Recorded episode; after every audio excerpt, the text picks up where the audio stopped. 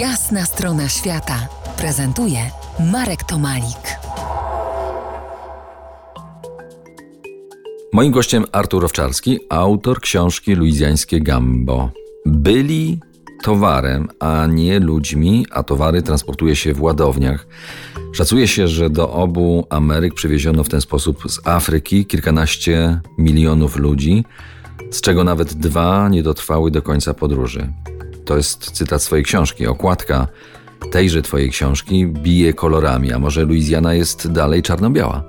Luizjana jest czarno-biała, niemniej jednak na prowincji kejdżuńskiej trudno spotkać kogoś w innym kolorze skóry. Z kolei w Nowym Orleanie zdaje się, że większość stanowią kolorowi. Luizjana jest bardzo zróżnicowana, ale też żyje z olbrzymią traumą tego, co tam się działo. Ja poświęciłem temu cały rozdział i trudno o tym opowiadać w trakcie kilku minut audycji radiowej. Niemniej jednak te podziały są. E, powiem o taki przykład.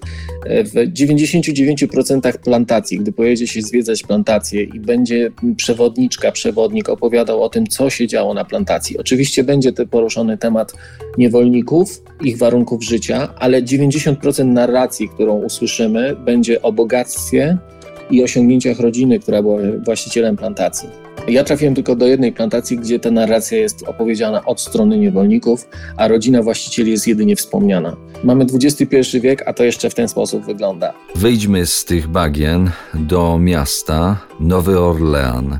Jak on brzmi dzisiaj? Chodzi mi oczywiście o, o jazz. Jazz. Jazz zgrany jest w klubach, na ulicy, czasami. Na ulicy grany jest też przede wszystkim muzyka orkiestr dętych, brass bands. E, one są wszędzie w Nowym Orleanie, w szkołach, na uniwersytetach, na ulicy. Bardzo wielu studentów, którzy chcą sobie dorobić, bierze bębny, idzie na Bourbon Street i, i gra na bębnach niesamowite przedstawienia. Podsumuję tę e, rzecz jedną kwestią. Mój znajomy, który gra na klarnecie w trakcie pandemii i totalnego lockdownu w Nowym Orlanie, wychodził o godzinie 17 i grywał na balkonie, ćwicząc bo nie było można organizować koncertów, muzyka zniknęła ze ulic Nowego Orleanu.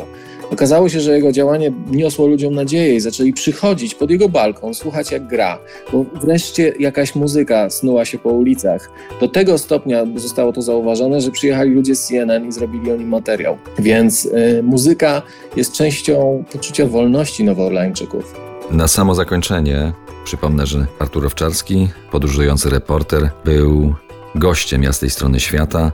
E, napisał książkę o Teksasie, luizjańskie Gambo. Ta najnowsza już niebawem na rynku księgarskim. Dziękuję Ci, Arturze, za Twój czas tutaj dla nas. Ślicznie dziękuję. Do usłyszenia. To była jasna strona świata w RMF Classic.